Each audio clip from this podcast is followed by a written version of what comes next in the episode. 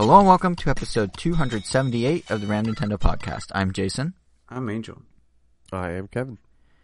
And this episode's title, um, we might actually owe an apology for this one because normally we pick the title when we prep the episode and we, you know, see what topics we have. But two weeks ago, literally the day we recorded our last episode, we thought of the funny pun for this one, which the title is Curb Your Enthusiasm. And the idea was, you know, we have impressions of Kirby in the Forgotten Land, which Angel and I have some differing opinions on, I suspect, so that could fit for that.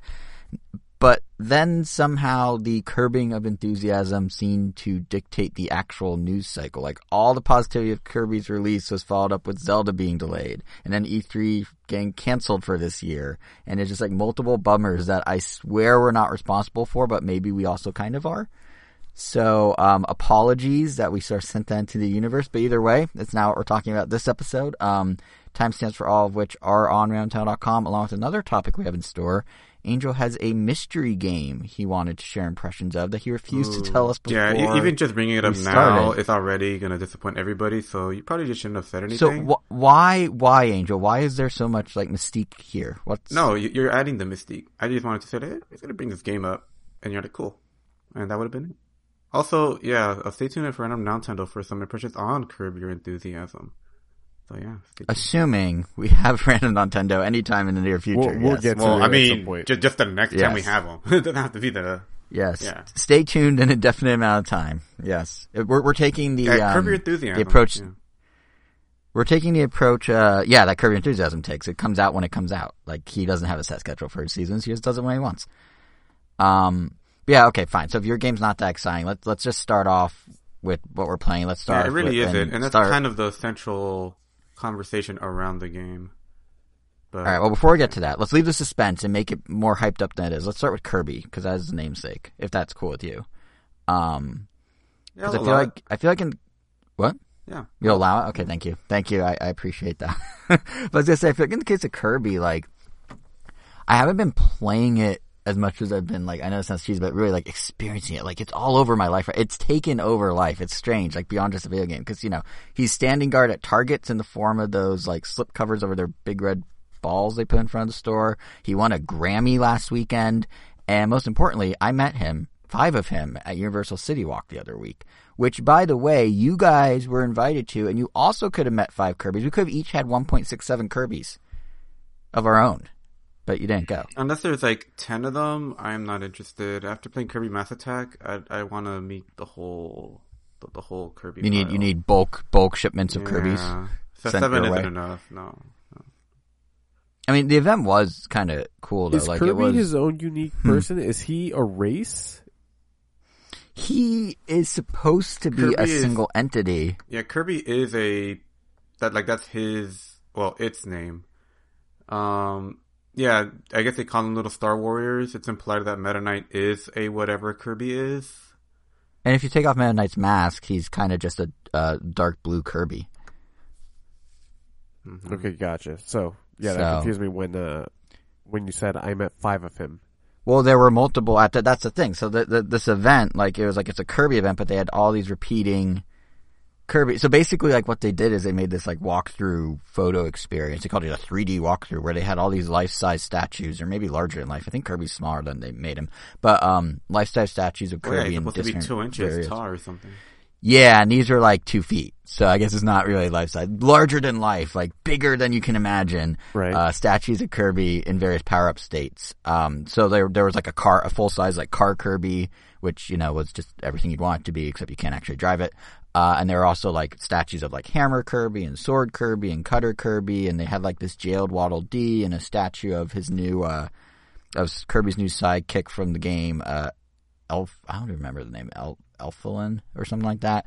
Um, and you could go like station to station.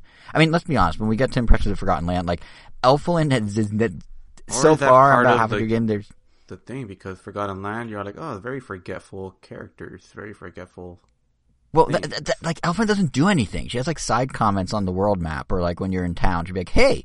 You, she's like not Navi because she doesn't like shout "Hey" at you, but she's just like, wouldn't it be cool to try a different power up? And it's like, okay, thank you, Elfilin. But um, yeah, they had like a statue that you could pose with, and the idea was you just went station to station and posed. So Elfilin, ironically, being the most interesting photo I think I ended up getting because uh, my girlfriend insisted, like the, the way the statue's set up, I like went behind it and did like a cheer squad photo almost. So there's now a photo of me like crouching in such a way that looks like I'm in like a cheerleader pyramid with this character that's totally forgettable. So I'll show you guys the picture sometime. It's really something. But anyway, the whole thing was kind of like this cool little setup. Um, and they even had this gate where you like walk in and you're walking through Kirby's mouth and it would blow air on you and make like the Kirby inhaling sound. Um, and at the end you got like, you know, a little Kirby branded swag bag with a lanyard and a code for some free in-game items and stuff. Um, but what was really like noteworthy about it, or like kind of cool, was I think, I think this marked the first physical Nintendo event outside of maybe stuff they do in their New York store, but the first like dedicated Nintendo event on its own, standing on its own since the pandemic started. So it was interesting to see, you know, it's kind of interesting to see how they like adapted. There were no actual demo units of the game anywhere. They're just running videos on screens in the plaza. There was, uh, you know, lots of social distancing, which actually kind of worked in the event's favor because it meant that you could actually like ha- take your time with each statue and they had like a rep at each statue that would explain the power to you and then you had your ability to, you know, get as many pictures as you want without being crowded. But, um, really it just felt nice to be like back at a physical Nintendo thing again. I mean, you, you guys know how much I like attending physical game stuff. And this one felt, I don't know, especially appropriate being the first one back since it was also the location, um, of the first Nintendo event I ever attended, the DS launch back in 2004, and then subsequently also the Wii launch in 2006. But that's not as poetically full circle, so I don't know why I mentioned the Wii. But um, yeah, it was just it was uh, it's just kind of nice to see Nintendo back in the world doing physical stuff. It also served as kind of a nice entry point into the game itself, minus Elfilin and how much I didn't care about her.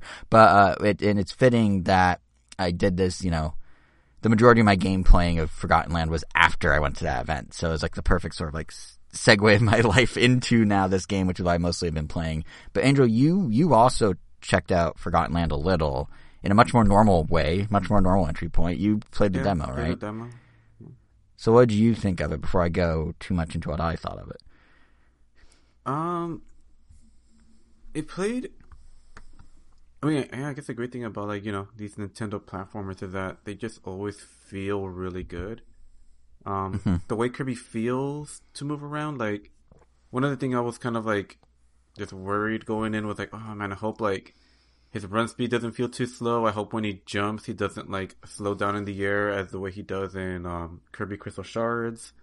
Like there's a, all these little things where you know 3D movement for Kirby specifically can go wrong, and I was very pleasantly surprised to see that it was just really great all around. Like his airspeed was great. Like he just felt good to run around and control. Um, everything else about the game though was pretty much like exactly what I thought it was gonna be, which you know is both necessarily not a good or a bad thing. It's just I had very middle of the road like, and uh, what's the word I'm looking for? Expectations. I guess you could say that. Mhm. Um, yeah, I didn't think it was gonna be like you know, it'd be silly of me to expect like, oh yeah, this is gonna be like Donkey Kong Country or something. You know, just like it's not gonna be a difficult game. It's not gonna be ridiculously easy. You know, it's just gonna be fun. And it was just fun to move around that game. I mean, I think I played to like two, three levels. I don't remember how many levels were in the demo, but you know, it was a fun short time. But it pretty much felt honestly like the more I played through the game, the more I start to feel like I've played this game already.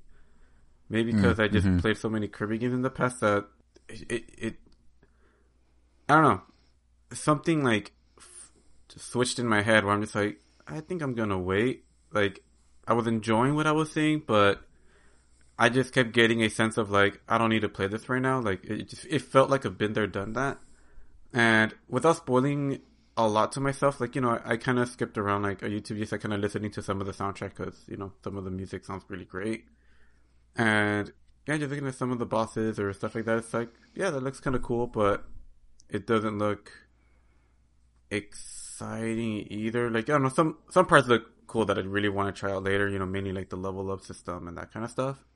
But when I do eventually play it, it's more than likely it's going to be 100% co-op, and I'll probably be the bandana Dee.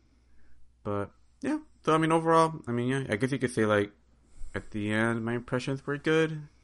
It was just like maybe and I think I might have touched on this on the podcast before, but I think I'm just starting to be less and less excited for Kirby games specifically. Before, like mainline Kirby games were like an instant buy, but yeah, like I didn't even get Kirby Star Allies, I didn't get Kirby Planet Robobot, I didn't get Kirby Triple Deluxe, and I don't feel like I missed out on any of them. And I've seen plenty of gameplay from them, and yeah, I'm just kind of good. And even though this is a 3D Kirby game, like even just playing it, I started just getting those same kind of vibes. So I'm sure that will change maybe Yeah. once I eventually play the game, but yeah, I I think I'm gonna keep chipping on the old backlog and eventually get to it instead of making it a day one purchase. So there's the enthusiasm curbed, K I R B. Um, but no, I think I think you're on to. I can see where you're coming from. Like I'm a like I think I was saying before, I'm a little over like halfway through the game, and I think, I think the way I'd frame it, which kind of mirrors what you're saying to a degree, is that, um, you know, it's an experience. It's a 2D 3D jump, but it's a two like it's a, a two. The, the experience is the fact that I went for a 2D 3D jump, but it did that transition very safely. Like it's if you step back and kind of look at what they did here, it's been a minute since we've had Nintendo really take anything from 2D to 3D for the first time. We've seen them go the other way. You know, Chibi Robo to Zip Lash, Pikmin to Hey Pikmin, but the idea of sort of opening up a traditionally 2D experience into the third dimension is something I don't think we've seen Nintendo really do for like a decade now. Like maybe Kid Icarus Uprising was the last one. Well, I guess Um, and what's been int- technically there was that Kirby game on 3DS where he could kind of move around in 360 degrees. Yeah, yeah, that's true. Yeah, the the blockbuster or whatever it was called. Yeah, Yeah, um, yeah, but that one was a little different Yeah, because it wasn't. It was. I mean, obviously it was isometric and it was scaled down, but also like they did this thing. And I was actually reading the developer interview with the Kirby team when it first was published on Tell.com a week or two ago. It's pretty interesting if you're curious about the transition, but um, they didn't know how to figure out how to make Kirby like he's round, right? He's just a ball. He has little arms, but he's basically a ball. So like how you know which way he's facing, and that's been part of the struggle for them with making him transition to 3D is like Mario, Link, whoever you like have very defining features of their character model that show which way they're facing. Kirby is like his little nubby arms are slightly less nubby. That must mean he's angled. So the the one you're mentioning on 3DS, they actually have an arrow that like points where he's facing, and they could only do that from kind of a top down perspective, isometric perspective. So that's why that one was built that way. And this is the first real like he's in a normal 3D world situation. Um, but what's been interesting to see with Nintendo in general when they do 3D is unless the game is already like on the Z axis, like unless it's already moving into the screen like F Zero or Star Fox did, um, Nintendo really shook up the game in some major way. I mean, you know, I said Kid Icarus before. Like, we went from a platformer to a flying shooter on rail action thing. A, th- a thing that still deserves to be on Switch, by the way, like with a port, but nonetheless, just like this thing, or like you know, Metroid Prime versus Metroid, going from side score to first person adventure, or like something like Excitebike, like the original is pretty arcadey, like literally it was in an arcade machine at one point. Yeah, Excitebike 64 is like this more realistic thing. Um, but the one that I think kind of best points to what happened with Kirby is Mario. Cause like, like initially Mario was like the same sort of extreme. Like as much as we collectively love Mario 64, it was a pretty big shift from 2D Mario if you think about it. Like the ratio of actual platforming game gameplay to like more exploratory, I guess gameplay, like it pretty drastically shifted, you know, because you went to these more open areas. There are places to run around and explore. You weren't just bopping enemies and doing quick reflex jumping. There's like a lot more like kind of slower stuff happening. And that was all like every 3D game Nintendo did. That was the extreme they did. And a lot of these franchises have kind of ebbed and flowed back in the direction of kind of their 2D mindsets, I guess, for lack of a better word. It's like Metroid Other M, you know, that existed and tried to kind of be 3D but 2D. Uh, Excitebike went arcade again with Excite Truck. Mario zigzagged all over the place. I mean, we've gotten stuff as open as Mario Sunshine and Odyssey and as close to the like 2D spirit as 3D Land and 3D World. And where I'm going with all this is what I find interesting about Kirby and the Forgotten Land is that they didn't take that big swing into 3D. I think that's why it felt so familiar to you. Like, they didn't go full Mario 64. They went Mario 3D World. They kept as close to like the 2D traditional Kirby as you can get, but they did just enough to make it make sense in 3D. So that means you have the exact same emphasis on you know just making your way through a fairly linear level. Only now has a little more movement in all four directions. You're still trying to find secrets and nooks and crannies, except those hidden spots are now, you know, maybe in the screen instead, of just on the left of the screen. And overall, like the ratio of light platforming to level exploration to kind of the enemy, you know, enemy power stealing and attacking, it all feels very one to one with what we know from the 2D Kirby games. And I think that's partly why it feels how it feels to you, Angel. Um, cause it is the closest transition Nintendo's probably ever done from 2D to 3D. And I, a thing I found kind of interesting as I played through it, um, is it seems to really wear that Mario inspiration on its sleeve. Like the developers almost seem to pick and choose their favorite like 3D but inspired by 2D Mario moments and like find a way to fold them into Kirby. Like you, you know, you have the main level design approach from 3D World, uh, but also there's at least one level of experience where you're flying through rings into the screen that feels identical gameplay wise to the Plessie water rapids in 3D World like the length of it, the way the secrets are set up, how you collect things, what the rings look like, like it's very similar. Or from Mario Sunshine, um, do you remember those challenge stages they had in Mario Sunshine where it was like pure platforming? You were like kind of sent into these weird, colorful, floating block spaces, and you were specifically tested on different FLUDD abilities, yeah. like different water pack abilities. Yeah. So Forgotten Land has that too. Same approach. There's floating blocks and colorful bases. You're kind of, you know, you go into them and like this independent little just pl- little challenge. Only now you're being tested on how well you can use Kirby's abilities instead of like the FLUDD. Um, there's even some like coincidental things that I don't even know if they're coincidental. Like they seem weirdly co- like so. Forgotten Land has an amusement park themed area, just like Mario Sunshine did. And this amusement park theme area is covered in sludge you need to clean up from one of the stages just like Sunshine has. And at one point in the amusement park, you actually hop on an on rails roller coaster segment that moves the camera behind Kirby's back and stays locked in, just like Mario Sunshine had. And I'm not saying how like ripped anyone off or anything, but what I'm saying is that it feels like they looked at all the different ways Mario in particular tackled 3D I mean, after being 2D. Abilities. That's true. That's a very good Which point. Mario, Maybe there's a deeper metaphor. He may as well have been sucking people up in Odyssey. Yeah, that's true. But no, I I, I see what, what, Kevin's saying. Yeah, maybe this is some sort of deeper allegory for Why'd Kirby as a character. Up and not a different word. What was that? Nothing. Okay, but um, yeah, it's it's it just seems like was it just feels like they looked at all the different ways that Mario in particular tackled 3D after being 2D for so long, and then kind of cherry picked what they felt worked best to keep the spirit of 2D Kirby while technically adding that third dimension. Um, so yeah, it's it's very it's a very interesting like mix of like what Kirby is and what getting in 3D in the minimalist way possible is. But I think perhaps this is maybe where our opinions are going to diverge a little bit more uh, drastically, Angel, because I'm finding that yes, it is kind of familiar, but that lower key like 2D to 3D transition, like I'm having a lot of fun with it. Like it, the, the game isn't wildly different from what you experienced before, like you said, but like it's just incredibly well polished. I mean, the graphics alone are so just like pleasant to look at, for lack of a better word. But it's really charming, and there's a lot of actually clever design ideas as you go through it. My favorite being by far the whole mouthful mode thing. So I don't know if you guys remember um, when the game was first announced.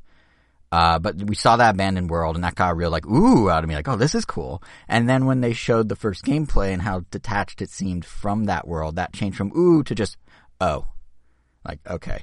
But mouthful mode turns out to actually kind of be the missing bridge between the world and the traditional gameplay. Because, yes, you know, they've done similar in other games with Kirby's Animal Friends or whatever. Uh, but what's fun with mouthful mode is how it ties in parts of the new Kirby world, or the new world that Kirby's exploring, I guess I should say, um, with the gameplay. And it, it really is where like the bulk of the gameplay variety comes from. So I'm like, some of the things you encounter are very straightforward. You know, you inhale a cone, you can smash cracks in the ground. Inhale a staircase or a vending machine, you know, you gain access to the ability to like reach out, reach spots or shoot at out reach things.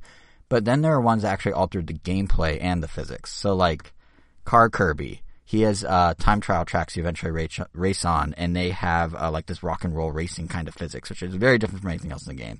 And then there's stuff like Arch Kirby, which was the flying thing I was mentioning when uh, that kind of parallels Plessie's. You know, uh, it actually it, it also kind of feels like Diet Star Fox, but you know, there's these different ones that aren't just normal platforming actually change up the gameplay. And even with some of the less gameplay altering ones, like the light bulb Kirby, which you need to um, use in a specific haunted mansion stage. Like it does change your pacing because it's not super innovative or wild, but you know they do that bit where you can only see so much in front of you, and you have to kind of light the way and walk carefully. And in a game that's very breezy and you just kind of go at your own pace, it doesn't matter. Having to slow down is variety. Um, and that stage, by the way, has some amazing music. The the haunted mansion. It, it's by far the best song on the on the game in the game, I think. And just as an aside, um, I mean, Angel, you mentioned you heard some of the music. I feel like the music's super good in this game. Yeah, it is. Definitely. Yeah, they even have a full theme song with lyrics at the start. That's like a straight up anime opening. Oh, like Odyssey. like it. well, yeah, well, yeah, yeah, but um, but yeah, I mean, it's just like Kirby music in general across the series is always on point, and it's definitely true here. Um, I mean, I think I, I kind of said in passing at the start of our Kirby talk, but Kirby won a Grammy, or specifically a cover group called 8 Bit Big Band. Um, they run best arrangement, instrumental or a cappella for their arrangement of Meta Knight's Revenge from Kirby Superstar. And that's just like, it doesn't say how, you know, the quality of the music, that they won a Grammy. It's like one of the few games to ever win a Grammy or game, pieces of the game music. That, that's pretty cool. Um, but anyway, point is, uh, the sheer variety and frequency of those, uh, mode abilities had so far, for me, kept things actually feeling fresh, a little different, fun. Um, and they serve as really kind of the heart, I guess you could call it, of the cleverness of the game. Like the level themes themselves are cool, you know, whether it's an abandoned theme park like I was talking bef- about before, whether it's like an old decaying mall that doubles as kind of a maze because, you know, what giant mall isn't. But, um, like they really had some fun with the theming and mouthful mode because they needed to find a way to make Kirby these different shapes and have these different objects. Like it, it putting it in our world and putting it with things we're familiar with made sense, and it, it kind of pulls together the entire theming and stuff with the gameplay, and and it's, it's pretty cool. Um, that said, a point I will concede readily is as much fun as I'm having, the game is relatively simple. Like it is I don't want that to be confused with lack of effort or bare bones, but the like like the amount of energy the developers clearly put into anything uh, into everything is super apparent. You know, instead of just a menu to view past cutscenes, you literally walk Kirby into a little movie theater and he like sits down with popcorn and like watches the cutscene. Or like if you go to the music player when you unlock it, there's literally a band of Kirby characters playing the songs. And if a band member's uh, instrument isn't in that moment of the song, the band member will actually stop playing. Like it's not a generic canned animation for every song. Like they put effort into this thing, and it's a mindset in the gameplay too. Like that, there you see it there to some degree. Um, you know, like they developers seem to really try to leverage each inch of every level for these secondary goals you need to go back and complete. Um, some of them you may find on your first pass, but the ones missed are only revealed to you after you beat the stage, which then feeds right back into the main loop of wanting to open as much of your Waddle Dee town as possible because every secret you find, you get more Waddle Dees. Um, and and uh, what was I gonna say? Sorry, I lost a train of thought. Um, yeah, and then that's what I was gonna say. And um, not just the main stages have the secondary things, but the challenge stages. There's a um, actually a time to beat for each of those challenge stages, where they have you try your copy abilities in more extreme ways. And that actually like there's some like light speed running type skills needed for that. So the developers did with what they have try to do a lot. And it's actually interesting. There's a Washington Post interview. Um, where apparently stuff like the challenge stages was specifically added because Star Allies DLC, which was like harder than the regular game, was extremely well received. And, uh, you know, they saw that like, I guess you could say quote unquote real gamers were out there and playing Kirby. So they tried to give some like more intense stuff within the Kirby definition of intense, um, in this game. So it's actually a good interview in general if you're curious like how they came up with mouthful mode and stuff. So we'll, we'll link to it on this episode's blog post at ramtown.com. But, what I was saying is that the game is actually relatively simple. Cause yeah, they have all this stuff, but the, the simplicity is in the deeper mechanics. Like Kirby's copy abilities. You know, Angel, you mentioned you're excited to try the power up thing, or interested maybe to try power up thing. Um, so each can be upgraded multiple times as you collect money and power stones from levels and challenge stages and whatnot. But it just, I don't know, it feels right for so much more. There's only 12 powers in total and there's no way to combine them as power combos like in in uh, Kirby 64 or, you know there's no way to even do something like the friend abilities and Star Allies when you're playing co-op. Like they're just like you have these 12 powers, they look a little snazzier when you upgrade them, and that's about it. It feels very like for a Kirby game, pretty minimal in terms of the the impact of variety they have. And similarly, like the mini games are very surface level. Like I don't know how better word it. Um, again, I'm not saying they're bad. Uh, they're fun, but there's zero chance any of them are gonna get spun off into their own eShop releases in the way that you know a past Kirby minigame has. Uh, to give you an idea, the cooking one, uh, the Waddle Dee, like you help Waddle Dee cook. All you do is need to distinguish increasingly um, faster images of what a Waddle Dee wants, and then you hit a corresponding button. And some of them are silhouetted, and some of them aren't, and you know that. And it's just like you just hit left, right, left, right, whatever. Uh, the fishing one is fishing. Not much to say there.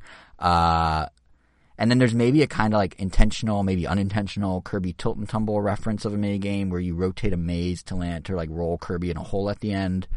And then there's a boss rush mode, which does bring back a fan favorite character and has some high score stuff and a cool presentation, but it's really just a straight to the point boss rush mode. So, so, um, really what boils down, whether it's intentional or not, like what the simplicity does do is leave the game open for a really awesome sequel, probably. Like, there's absolutely room to expand the power system, expand the mini games, maintain the 3D elements, keep something like mouthful mode. We'll see if they do a direct sequel or maybe some sort of DLC. You know, nothing's been announced yet. In fact, in those, in every interview, the developer's like, "Oh, we got nothing about DLC to say." But like, as is, I am enjoying, like, I am finding Kirby and the Forgotten Land to be a really enjoyable playthrough with a lot of charm. It's just simple. It's just a little more straightforward. It's not gonna like knock your socks off like you're saying, Andrew. Like it has some familiarity to it. There's enough different stuff that for me I'm finding it really fun, especially in the production values. Um, but yeah, if you're looking for some like revolution for Kirby or some crazy thing that is now 3D but meets the deepest Kirby has gone with his power system and stuff, yeah, that that's not here. And I think for some folks like you, Angel, that that is the understandable drawback that went that took you from going, I'm probably gonna get this to I'll sit back and wait. It's you know it's nothing against the game. The game's very well done. I mean, it's it just, definitely you wasn't the- a, like. It's not like I had a like. Oh yeah, I'm definitely not getting this game. It's not for me. Like it looks fun. Like I mean, I, I enjoy like simple games from time to time. Sometimes it's just nice and relaxing. Sometimes that's what you want from a video game. Mhm, mhm. I just, but there are also those same types of games, even though I enjoy them, are also the kinds of games that can wait a year or two or three or even a decade sometimes. Yeah, and I think and I think that's the thing with with Forgotten Lands. Like it's not the culmination of everything Kirby's done. It's the capturing of what the essence of Kirby is and sort of pivoting it into a different dimension. And then they left it at that essence. Like they didn't go all the way in to the deepest things they've done. They just kind of like left it at like this is pure Kirby, but now 3D, which is all you really need to do. In a way, it could be like a soft reboot. I mean, they they're saying in these same interviews I keep referencing, they're not ruling out that Kirby has to always be 3D now. They might go the Mario and Zelda route where there's some 2D Kirby's, or some 3D Kirby's. Obviously, there's the experimental side of the Kirby franchise. So like, this is just another approach versus like the kind of be all end all. This is the future of Kirby. Um, so yeah, it's just I think we're so used to the 3D transition being such like this big deal for Nintendo. And this one's really fun and, and charming, but it's not like a big deal. It's just Kirby's in 3D now. So, yeah. But anyway, that's Kirby. Um, Kevin, you didn't try the demo or anything, did you? No, I did not. Are you are you a Kirby guy? Do you play much many Kirby games? Uh, I dabble in Kirby. That's fair. Do you tend to dabble more in the regular platformers I or like just kind of dabble weird in just in general? Kirby. I will try Okay. whatever game that Kirby, whatever new type of Kirby game there is. Fair, fair. Um, except this one so far. To a degree. There's definitely some that are more similar, but yeah, I get what you mean.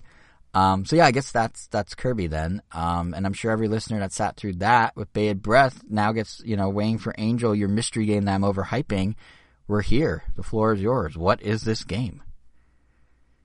Yeah, I really Dude, wish you had it about to go it off up. on uh, Elden Ring. Let's go, baby. It's it's gonna be it's gonna be the most like generic. Yeah, it's either Elden Ring or it's gonna be like, oh, I played uh, a demo of like Photo Dojo on the 3DS again. Nah, it's just a it's a game. It's a demo I found the other day because I just recently um upgraded my Switch to a one terabyte SD card. So now I finally have all the games that I've ever you know purchased or downloaded on it at once. Because yeah, I think yeah I just I easily ran out of space really quickly. I had a 200 gig one, and I think I was only able to hold like a third of my library. And as I was just perusing demos to add, you know, just to see what was out there, what else I can download, because now I have like 700 extra gigs. And the folders actually now come in handy just because there are so many. Like, I just made a party game section because, damn, I didn't realize I just had that many that we actually rotate between. But, point is, the game that I played was Crayon Shin Chan, The Storm Called, Flaming, Kasukabe Runner, Trial version. Um, I just want to say before we go any further, this was worth all the build up because that was out of left field, and that's the best type of response you can have to that dramatic build up I gave it. So definitely worth the hype. This is on the U.S. store. Yeah, so I have many like questions about this because, for one thing, I was kind of surprised to find a Shinchan game. For those that aren't Yeah. aware, it's it's an anime uh, about a kindergartner. Has kind of crude humor, um, That's putting it mildly. but Yeah, that's typically very mild. Even but- I know that. but typically it's media and more specifically it's video game media doesn't usually reflect that crude humor if anything it usually goes in the other direction like i've seen that it has like some games on the app store that are literally for kids that are supposed to teach them how to do their bed how to like to remind us to like to help their parents do laundry you know like teaching them like basic skills which is kind of surprising but um yeah and this one is just an endless runner and is like unabashedly a mobile game that was just slapped on the 3DS. Like they didn't even hide the fact that it's primarily touch controls with, you know, I guess button controls like also thrown in there because everything tells you to touch it as opposed to, you know, you can just press A. And for some reason, for it being like a 2D, like, you know, a 2D endless runner, um, and Shinchan's run animation looks neat, but yeah, for some reason it has performance issues. Um, it hitches at the beginning of every level, and it's almost like a weird. You could tell it's like a natural delay when he jumps. I don't know if that's like a symptom of it being on. I guess mobile first and then going to console, but yeah, it's it's not a very fun game to control half the time. And I think the part that just kind of like bugs me a little is the fact that this game, like of all the games they ported over to the US, and yeah, it has English. Well, you can also change the the language to English. All the voicing is still in Japanese, even when you change it to English. But yeah, the they brought this game over when there is an actual like Shin Chan game on the Switch that is kind of like a I don't even know what to describe it as. You're kind of like exploring your neighborhood. It's like a very chill, summery vibe. It's not a crude game either, but it just looks like an exploratory, like you know, fetch quest kind of game that actually looks kind of neat. And I'm kind of curious, like, why that one wasn't ported over instead of this one. You know, obviously, maybe this one just like a lot quicker and easier, but yeah, was this surprised to find a Shinchan game? Was kind of not surprised or a little disappointed that it ended up being a not great, a not great game. Cause, you know, you're just jumping over giant vegetables and doing random stuff that never really happens in the show. Like, it's just there now. And yeah. And, you know, it I just reminds you, me that you the Switch is like you know a nesting ground for these mobile ports that you know they don't even try to change anything about them. But I guess it's just the world we live in. I so you're you're saying it's not worth its usual ten dollar asking price? I'm not even sure how much it costs normally, but yeah, I would say it's not worth the the ten dollar asking price. Yeah, it, it's normally ten. Right now, it's only six, forty percent off. And uh, I looked it up while you were talking. You forgot to really, you didn't put the right emphasis on the title. It's all caps, Crayon Shinchan, then lowercase, The Storm Called, then all caps again, Flaming Kasukabe Runner with two exclamation marks. And if that hodgepodge of grammar doesn't sum up what you're saying about the game, I don't know what does.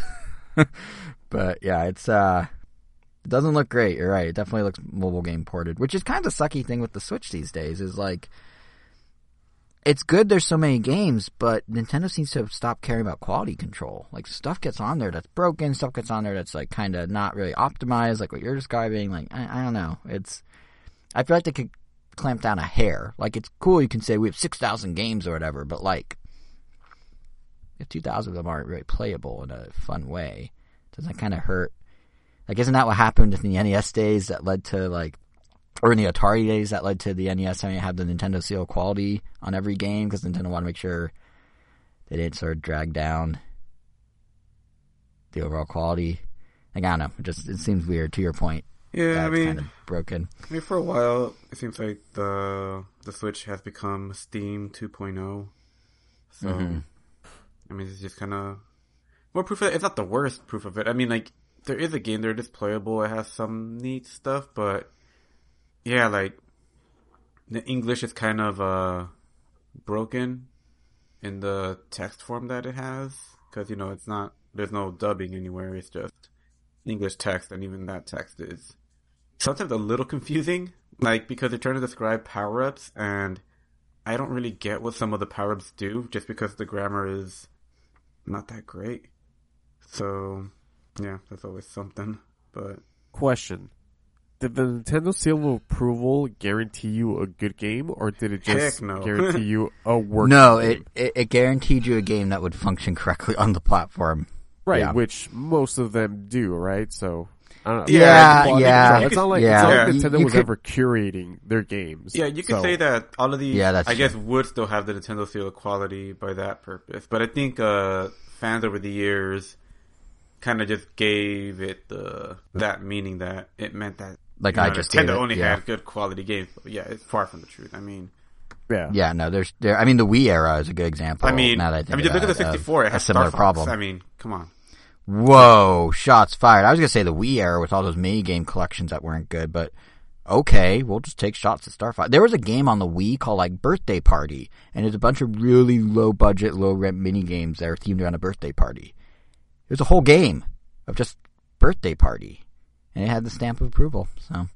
But yeah, Angel, in terms of this game having broken English, the description on Nintendo.com, enjoy Shin-Chan and his friends wearing a variety of cosplay clothes, well known to people familiar with anime and movies. Do they mean just the, the mediums of anime movies, or like his anime movies? Like they're missing a word there, I think. But definitely, definitely a weird find on your part. So, so let me ask you this then: If this is the example of what not to do with an anime game, what, are there any anime ad- adaptations that sort of stand above the rest in your mind as like this is the proper way? Like you know, like I know back in college, One Piece on Wii was a big hit among some of our friends. Like, is there anything like that? There, I was like, everyone should try and strive for that quality level of an anime adaptation. Don't think I've played too many anime games on the Switch. I mean, you know, or in the- general, even I like mean, the, Demon old Slayer Naruto fighting looks- game or anything. The Demon Slayer one looks neat, but I've also heard it's very. It's like a dumbed down version of the Ninja Storm games, which already weren't the most complicated games technical wise. So if they're that, that's uh, almost kind of disappointing. But I mean, visually they look great. Um, I really liked Naruto. I forgot what it's called. Um, Ninja Clash or something. It was on the game. The GameCube. fighting one, right? Clash Yeah. of Ninja. Clash of the Ninja, yeah, like those, my brother and I really, really loved. Like those are really great. We really got into those. Um, they were a little closer to a traditional fighter, but still had some arena elements. It wasn't like as bombastic as Ninja Storm, but the mechanics were were just more fun and competitive, which I guess gave it an edge to us. Was was that on PS2 as well? The Ninja, the Naruto fighting game. Probably. I seem to remember. I don't think it was Ninja Clash or Clash, Clash- of Ninja, but Clash of Ninja was uh, Nintendo exclusive. Oh yeah, it made it up to the And- Wii. Yeah, and Ninja Storm were Sony exclusives. okay, yeah, because I do remember our friends played Oh playing yeah, PS2 one. Xbox yeah, had a like a 3D open world game for Naruto. Yeah, they had. that- Yeah, for some reason. was it Monkey Chronicles or something like that? Yeah, exactly. Yeah, I wonder what happens to that. Well, I guess it didn't go far, but yeah, I don't know. Have do you? Is there any anime based games that off the top of your head that you're like, I actually really like this one? Because I, besides that one, I'm kind of drawing a I'm drawing on a literally blank. anything Yeah. else. I honestly thought There's a you know, mob game Kevin, on you'd, be, you'd have a, that I- a list just ready to go, knowing you. But Yeah. huh. I mean, there's a Mob Psycho game I've been wanting to try on mobile by Crunchyroll that seems decent, but console wise, I- I know Dragon Ball Fighters was well Oh, received. yeah, Dragon Ball Fi- or Fighters. Fighter oh, Yeah, Z that's a, that's was a, well that's not received. an anime, game, an anime game. That's a fighting game. Yeah. a straight up a fighting game. Fighter first, anime second versus Yeah, anime Well, first. yeah, because I'm thinking yeah. like what anime game like has like a narrative that you follow all the way through that was like still really great, but I mean, it, yeah, I mean, they Shin, well Shin-Chan fighting. doesn't. Well, not this one, but I Um, mean, well, the other Shin-Chan game, I actually bought it for my friend for his, I forgot for what, birthday or Christmas. And I was thinking of getting one for myself just to practice Japanese, because, you know, unfortunately the whole game is in Japanese, but that's kind of a good thing as well. I mean, that game looks decent, but it also looks very, you know, it's a very chill vibe kind of game. So, like, I can't, I mean, for an anime game, I Right. would kind of like something that would be big by the end. And, you know, that one might satisfy some urges, but not all of them. Guess I'm trying to Pokemon? think, I think- that, that doesn't really count. No, Pokemon was first. You know, if we're if we're veering off just pure anime, there is one I always wanted to try, and I actually was just pulling up to make sure I get the full name right. Um, apparently I downloaded it at some point, so it's on my 3DS. And I just Oh, never. probably that day that you got really, really drunk. I'm, oh yeah, I'm sure I drunk e shopped. Yes, but uh, no. Um, Attack of the Friday monsters. Other crazy stuff, you drunk purchase games. Yeah, people people buy thousand dollars of items, and I'm just like, well, if I get Attack of the Monsters for eight dollars on the eShop, but um, yeah, Attack of the. Friday Monsters on the 3DS. It Oh, wasn't inspired. It wasn't an Oh. anime, but it was inspired by almost the like kind of slice of life, slower pace. That's actually You know, what the Shin-Chan yeah. game kind of looks like, just without the giant monster. Oh, really? Yeah, but I I, Yeah, I should And that game go. was fun. I, I enjoyed that one. Oh, you did actually play it. Okay, I beat yeah. Would you? Do you think pretty I'd like it? Pretty sure Like, should I go? here. You might have. Should I go steal my? Should I go to my parents' house and get my 3DS, which is still sitting there unused for a year now?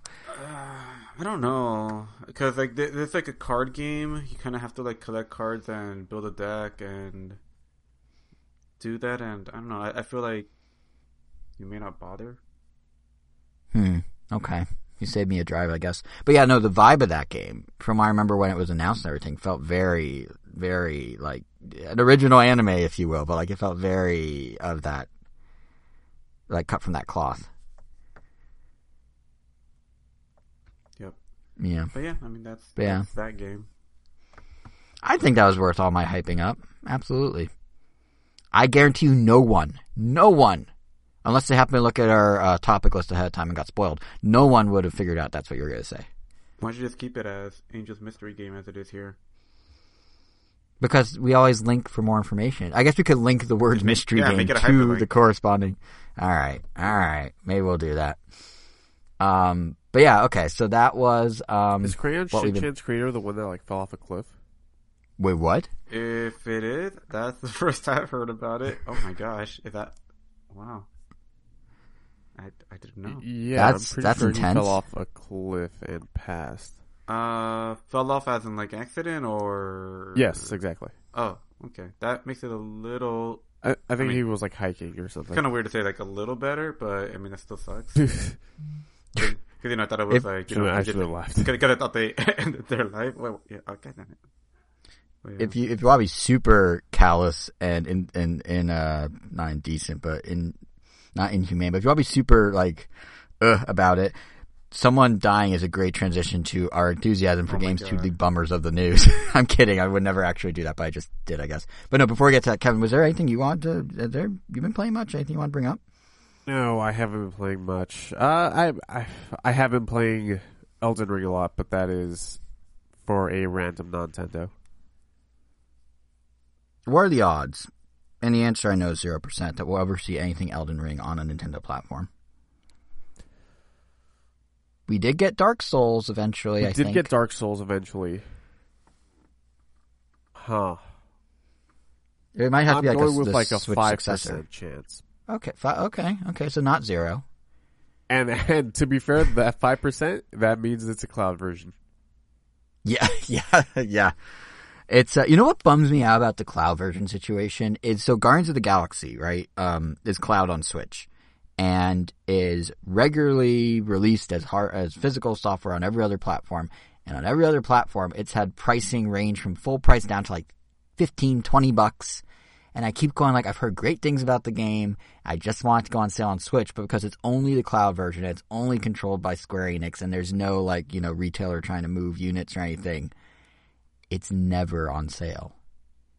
And that's something I don't even think we ever thought about when we talked about like the transition to cloud and stuff like that. Uh, maybe it gets leapfrogged by Game Pass becoming the thing, and everyone just gets like a la carte, you know, just um, not a la carte, but all you can eat like one price.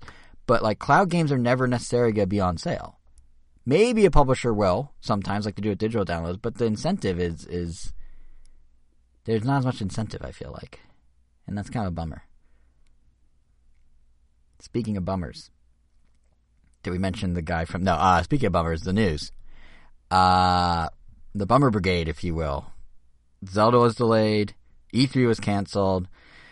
May break that down a little bit. So first, we got the Zelda delay. Um, it was going from a 2022 release to a spring 2023 release, which is a bummer that we have to wait a little longer to play it. But is anyone actually surprised? No, and Nope. not even feeling like it's a bummer whatsoever because, like I said, backlog, plenty of things to do, barely enough time to play games lately. So, yeah, take all the time you want. Otherwise, it's just gonna Yeah, be actu- sitting in my shelf anyway. So, Yeah, I feel like bummer. It's just a like it's a high concept bummer because I actually don't mind either because the lineup is pretty. Sta- I mean, you know, it, didn't seem like it was happening this bummer? year. Like, like, like it's like on paper, it's like, oh yeah, that's a bummer, but in actuality, it's like, oh, not really. There's plenty. You know, once we learned that Pokemon Scarlet and Violet were coming this holiday, like about a month ago, and it felt like the writing was on the wall, I'm right? Like, yeah, it just seems like I mean, Nintendo could have, I guess, used a June direct to reveal the name and the first real gameplay, and then launch it later this year. But the Rayo silence, the fact that they have an equally big, if not bigger, seller coming out right at the same time, like yeah, th- this. You know, coupled out with the fact that Zelda games are probably the most delayed of all of Nintendo's franchises. Um, like I actually went back because I, I don't have a life. I actually looked this all up. Ocarina of Time was delayed a year. Twilight Princess was delayed over a year. Skyward Sword was delayed over a year. Breath of the Wild went from 2015 to 2017. Like this is par for the course, and it's not at all uncommon for a Zelda game to be announced like you know two three years before we eventually see it. Like Twilight Princess was first shown at E3 2004 and didn't come out till the end of 2006. So like this isn't this isn't surprising to me at all. Um, I guess the question is, do you think the way Nintendo handled the delay announcement correctly with that video of producer, you know, Eiji talking over pretty much all old footage? Like, did that work, not work? Because I feel like they're like people online are kind of split about like, like they were all were understanding except the people that were annoying, but like there seemed to be some like, well, why didn't they throw us a bone? Like, what what do you guys think? I didn't even watch the video because I didn't feel there was a necessity to Yeah, watch what? it. Like, what, And who So that- gets mad at like, oh, they should what? No, they should have given like, us a shut teaser up. at least, or something. Yeah, well, it's fine. get It- outta it- that horrible. so entitled. God. Yeah. Yeah. It, it's funny because they did in the video give a small teaser, and most people are just like, "Oh, it wasn't enough." They show Link It with some wasn't- shaggy hair, Oh some new clothes. He has little Triforce braids in his shirt, which is kind of cool. But then they show like a decaying Master Sword or like melted or something, and I feel like that's something to latch on to if you really need something for hold to hold out for those extra three months. Like you could speculate on that. It reminds me of in like 2000, which E3 must have been 2009 when they announced Skyward Sword, but all they did was release a piece of art that showed Link and Fee back to back, like or Fi or however you say her name, instead of um, you know instead of having a Master Sword, he had her, and everyone's like, oh, what's this mean? Like I feel like the melting Master Sword for like the millisecond it was there was that like. That's something, if you really want to spend a month or two speculating on what that could mean or how that could be possible, you could. You know? But yeah, there are some people who are just like, oh, why didn't you like do a, a trailer anyway? It's just like, I knew I had to get a haircut. Like he had more important priorities. Um, but yeah, what was amusing to me, besides like the entitlement that you put, Kevin, was the aftermath of the announcement, the sheer variety of reactions and hot takes that came out of this delay. Like everyone seems to be thinking this is so much bigger of a thing than it is. Like it's just a couple months, guys. But like in one corner, you had a ton of people thinking that this means Switch 2 is confirmed because, hey, you know, Breath of the Wild 1 launched alongside the Switch in the same spring window six years prior, and that's right in line with the typical length of uh, past Nintendo console generations. And there's an Nvidia leak the other week from hackers that showed that there is a Switch successor in development because of course there is.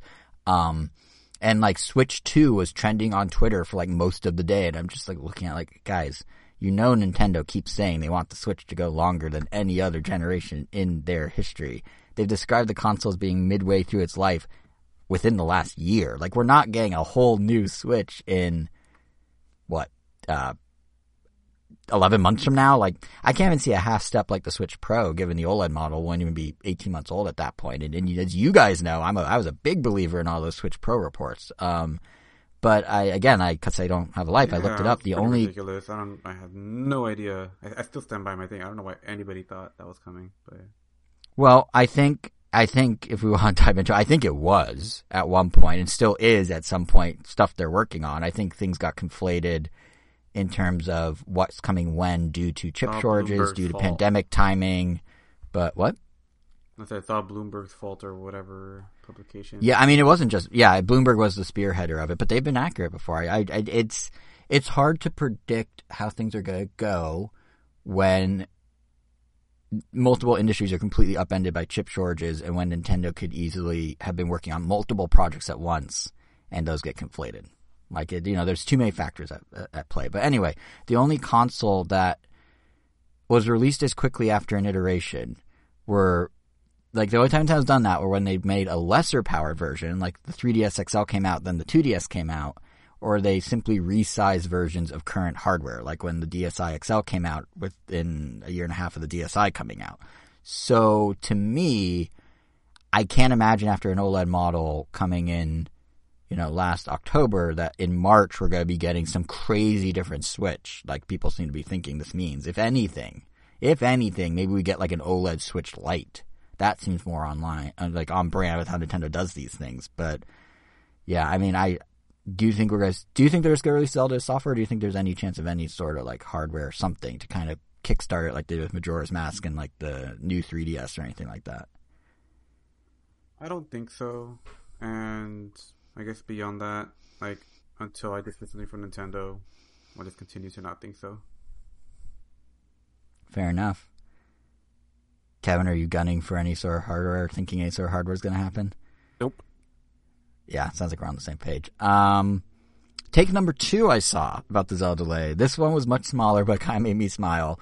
Uh, I saw a few, a f- like a smattering of people pointing out, hey, Zelda's delay means that Sonic Frontiers will be more successful. Um, so it's been yeah, a while that was, since that was going to be that game's issue. yeah. so it's been for those who don't remember it too well because it's been a while since it was announced. It's coming out later this year. Yeah, they haven't talked about it in a while. It was announced last year, but yeah, Frontiers is this year. It's as a refresher for those listening. It's the open world approach of Breath of the Wild through the lens of Sonic.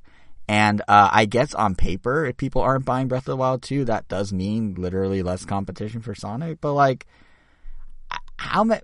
Who's out? What market analyst or whoever is out there going like, well, people have to buy Sonic if they need their Breath of the Wild fix. Like I don't recall Immortals Fenyx Rising, Ubisoft's Breath of the Wild riff, like selling that well because it was three years after Breath of the Wild and people need more Breath of the Wild. Like, I'm not buying Sonic Frontiers because of Zelda not being out this year. I assume you guys aren't going to be doing that either. And to be Like you- fair, those that are buying Frontier are going to buy Zelda anyways. Yeah, it's not. It's thing. not like somebody's. It's not like somebody is gonna buy Frontiers because Zelda's not out.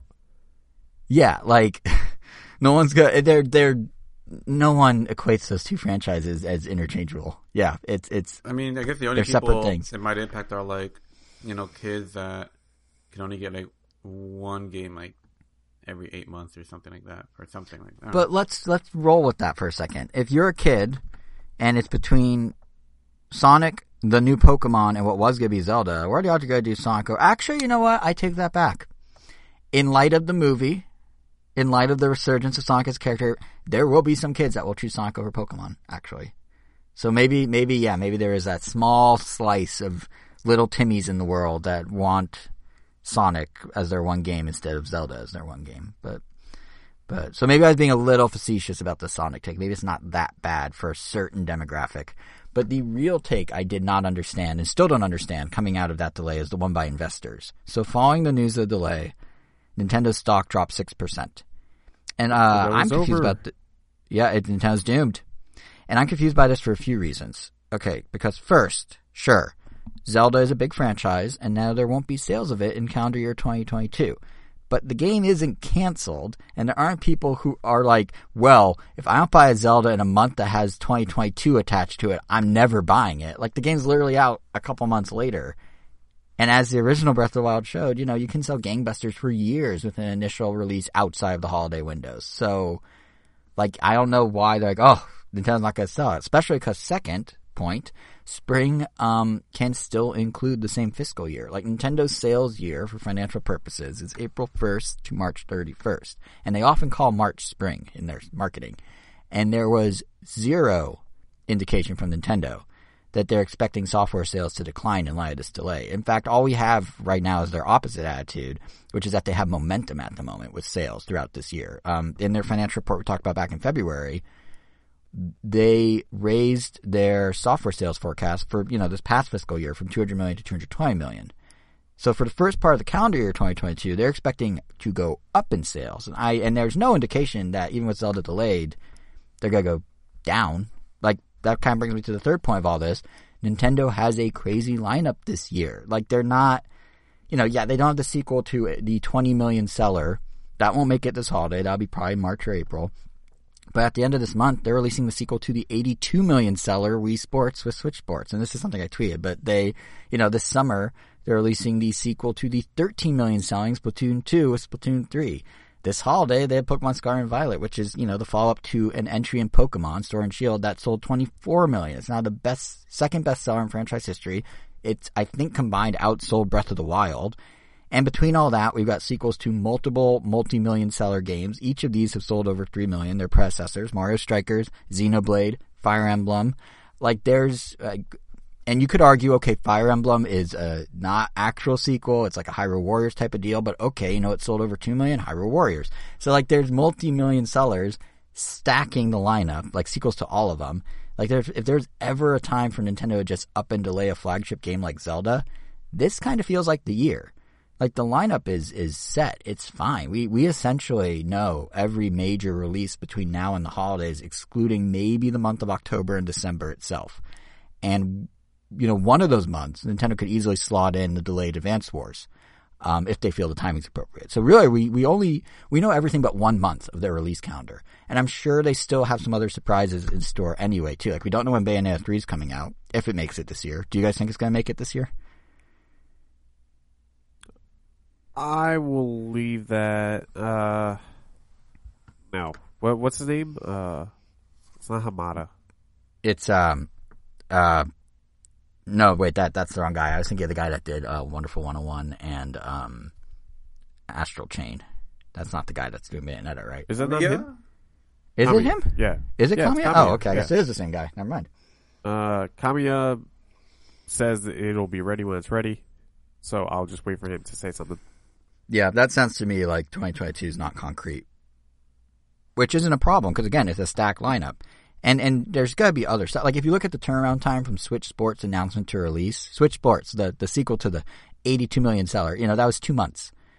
If you look at like the gap from announcement to release of WarioWare Get Together last year during E3, that was three months. Like there's no we know so much and there's so much more like even on a smaller scale like look at how nintendo just like casually announces and again it's a much smaller scale but my point is they don't need timelines anymore like they casually announce switch online titles the day they're available they announce them maybe a week in advance like literally between our last episode and this episode we had two separate switch online library updates N64 Mario Golf was confirmed to come on April 15th, which is this coming week. And before that, on March 31st, we got Earthworm Jim 2, Dig Dug 2, Mappy Land. Uh, all those were added to the Super Nintendo and NES libraries. Like, they, it's smaller stakes, but like, Nintendo just does things when they want. There's no, we know so much and there's so much more they can do, is what I'm trying to say. Um, by the way, have you guys played any of those or int- have interest in any of those, like Earthworm Jim or Dig Dug or anything? Particularly, like, I mean, at most, maybe Earthworm Jim, but not really. I feel like I never got the appeal of Earthworm Jim when I was a kid. If that makes sense. I mean, I, mean, it's weird. Yeah, it, it's it's weird that like they're doing Earthworm Jim two and not one or not both. But yeah, I don't know. Like it, it might maybe it's part of that '90s. Like there was like a '90s trend of like not gross out, but like you know Ren and Stimpy, Rocko's Modern Life, Earthworm Jim, um, Ah Real Monster. Like there was uh to varying degrees. There's like this thing in the '90s of like you know uh, Garbage Pail Kids. Like, ju- although that might be more '80s, but just like kind of like how let's do something gross and it'll be cool. And I feel like Earthworm Jim tried to, and it'll be edgy. Like it feels like Earth, yeah, I don't know. Earthworm Jim always seemed to be like kind of a hodgepodge of those ideas, and it never really clicked with me. But anyway, though you know the one thing I actually am kind of into was they didn't even properly announce this at all, but they added a second version of Mario World. Like you know how they do like the SP editions. Um, like if you go into your Switch Online library, there's like special ones that are pre-made save files that dump you in certain parts or dump you at the end or whatever. They did it for Mario World, and it starts you in the post game. You've beaten everything, you have access to everything, but it's in the fall version. So when you beat Mario World normally, you do the hardest level in the game. You know, the hardest set of levels. It's the um, funky stage. I think is the last one. You like run past all these coins, and it's like you're a star player or whatever. And it's like this cool moment. And then they immediately dump you back at the start of the game, except everything's like off kilter. Like it's it's it's you know brown coloring because it's fall. Like Koopas are wearing like Mario masks. Like it, it's kind of like this weird like what if Mario World was Halloween? But you don't really know it's going to happen, and you're in this mindset like oh I just beat the hardest thing in the game, and then it's like surprise here's the super bizarro version. You can now access that immediately, which is kind of cool for people who didn't know it existed or have never gotten to it. But also I feel like kind of pulls the rug out from like the weird like switcheroo it pulls on you. But either way, it, it's kind of cool that like it's there and is now like this easily accessible thing. But anyway, uh, broader point here is very significance in timing and and uh, or very varying degrees of significance and timing in terms of what Nintendo chooses to announce and when, but Nintendo doesn't and hasn't needed to outline a full year's lineup this far in advance ever, and yet here we are with basically the full year lineup. So you know, if Zelda's not there, it's it's it's it's fine. There's not there's so much else, so many other things, um, and I think that's probably why, for me at least, when the other bad news shoe dropped that this year's Digital E3 is canceled, I was kind of just whatever about it. I mean, Summer Game Fest will still occur, and Jeff Keighley's actually slimming it down to the just in June. It won't be a multi-month thing. He heard us, Kevin. He heard us. It's only it's gonna be short this time. Um, but yeah, Nintendo doesn't usually participate in Summer Game Fest. So I'm looking at this as like, well, Nintendo's gonna likely do a direct in June regardless of how it's branded. And even if they didn't, we already know so much this year anyway. It's like it's like in terms of bad news, this is like the the easiest pill to swallow. I mean, what do you guys make of E3 being canceled this year in in all forms? Uh, I guess also a little, just a tad surprised, but not really. Um, I think you more than anyone was kind of saying that the writing was on the wall. It's only a matter of time. So Yeah. when it finally happened, it was just more like a like, oh, it finally happened, and that's pretty much it. I mean, Yep, I I can guess say the same thing. I mean, I guess I'm kind of glad I had the chance to at least go to it, which probably makes it feel less of a not surprise or not that big of a deal. If I hadn't ever gone to E3, I probably would have been like, "Oh man, there goes my chance," even if it probably wasn't going to be as great as before. It stings Yeah. less. Yeah. I, I, I, I should emphasize. So previously, for those who haven't been following the saga of E3, um, right now what's canceled is E E3 2022, the digital show. After in January, I believe they canceled the physical show. They claim, they claim, it's coming back at some point. Um, I think on a broader level, though, outright canceling it in its entirety is just another nail in the coffin. Like I, it's you know they they claim they're doing the cancellation this year to focus on the physical digital show next year. But there were stories that came out of last year's digital only E3 that were, you know, they were charging publishers to be listed and to use the networking app and like uh, frankly, if I'm if I'm a publisher and I have access to my audience directly through social media, like why would I pay E3? What what is the point of giving them money for what I could do on my own? And and maybe smaller publishers have some benefit from that concept because they could get their name in front of more people. But if none of the big players participate because there's no benefit for them because they already have a way to cultivate their audience, then like the little guys don't get any benefit at that point either because no one's paying attention to E3. And this is especially true when Summer Game Fest is offering, as far as I'm aware, all the same um, organizing opportunities for no fee at all. It's just Jeff Keighley building his mega calendar that everyone sort of hooks into, and his, I guess, opening night live or not opening night live kickoff, whatever he calls it. Um, so yeah, in a way, the way I kind of look at it is in terms of writing on the wall, it feels like with E3 giving up the digital event this year and letting Summer Game Fest kind of run the month of June instead now, they're kind of losing their foothold to be able to make June their own again in the future. You know, like other conventions can step in for demoing, journalists can receive digital downloads of demos or attend small junkets, news can be handled through directs or similar videos. Like there's not, I feel like there was a legacy element to E3 where people rode with it because they didn't need to change their ways. Or if they did have to change their ways, it was collectively an effort within E3 where everyone collectively changed their ways. But Summer Game Fest is fully tagging in that collective spot where everyone sort of evolves together is now Summer Game Fest, not E3. And the and the question in my mind becomes does that mean that there is just no purpose for E3? Like who is it for at that point? Cuz everything else could be covered in other ways. So is it just like the name? And at that point does anyone care Summer Game Fest builds enough brand recognition in the 3 years it will be going by next year? Like I don't know. It's a it's a weird spot that the ESA put themselves in by kind of dragging their feet with E3 and letting Jeff Keighley kind of rocket past them like that. So well, we'll see. I mean, from from my personal perspective, yeah, I'd, I'd really miss E3. I mean, Angel, you're saying you would have been bummed if you never got to go. Um, I said it when they announced they were going digital a few months ago, and I'll, I'll say again now. I I just love E3. I like spectacle. I like being in the center of all the video game things, interacting with people from the industry, playing unreleased games, getting Yeah, to come back and share his impressions. degree. It is a it is a problem. It is a serious problem. I am sick, but uh, but this may be the cure. Maybe there's no more E3. But yeah, for me, for many years when I was younger, I used to rely on reading and seeing videos of other people's experiences at E3 and reporting back and learning and kind of determine my own hype levels based on that. And to be on the other side of that equation and to get to sort of, as silly as it sounds like, pay back the gaming community for providing that to me by now providing that to them, it's it's it's cool. I'm gonna I'm gonna miss that. Um, but I do, yeah, the writing's on the wall here. And as every non E3 comes and goes, I think I'm slowly starting to accept that. Yeah, that that thing, that E3, it, it's done. It's not coming back. It, it was what it was. It was great while it was. Everything's just shifted. It's it's there's no.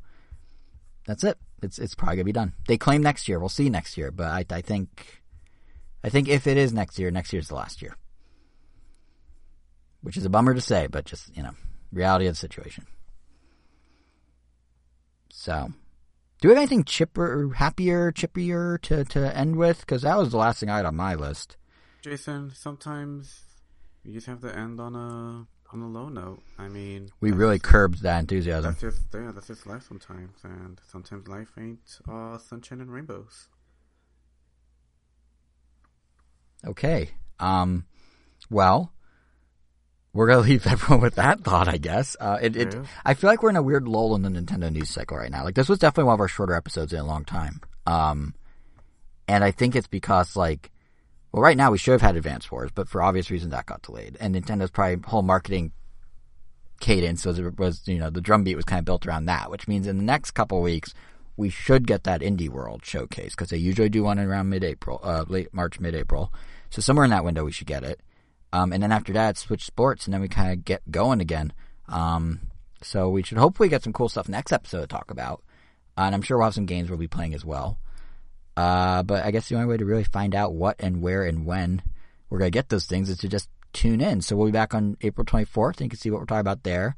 You can subscribe to us on all the podcast apps, uh, Apple Podcasts, Google Podcasts, Stitcher, TuneIn, iHeartRadio, Pandora, Amazon Music, Spotify. We're on YouTube. RamNintendo.com is the name. You can follow us on Twitter at Ram Nintendo. Individually, we're on Twitter. I am JSR7.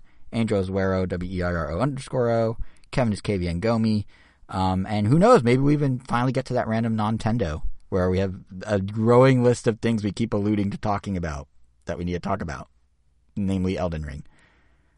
Um, but yeah, I think that's about it. Kevin, do you, do you have a final word or maybe multiple words?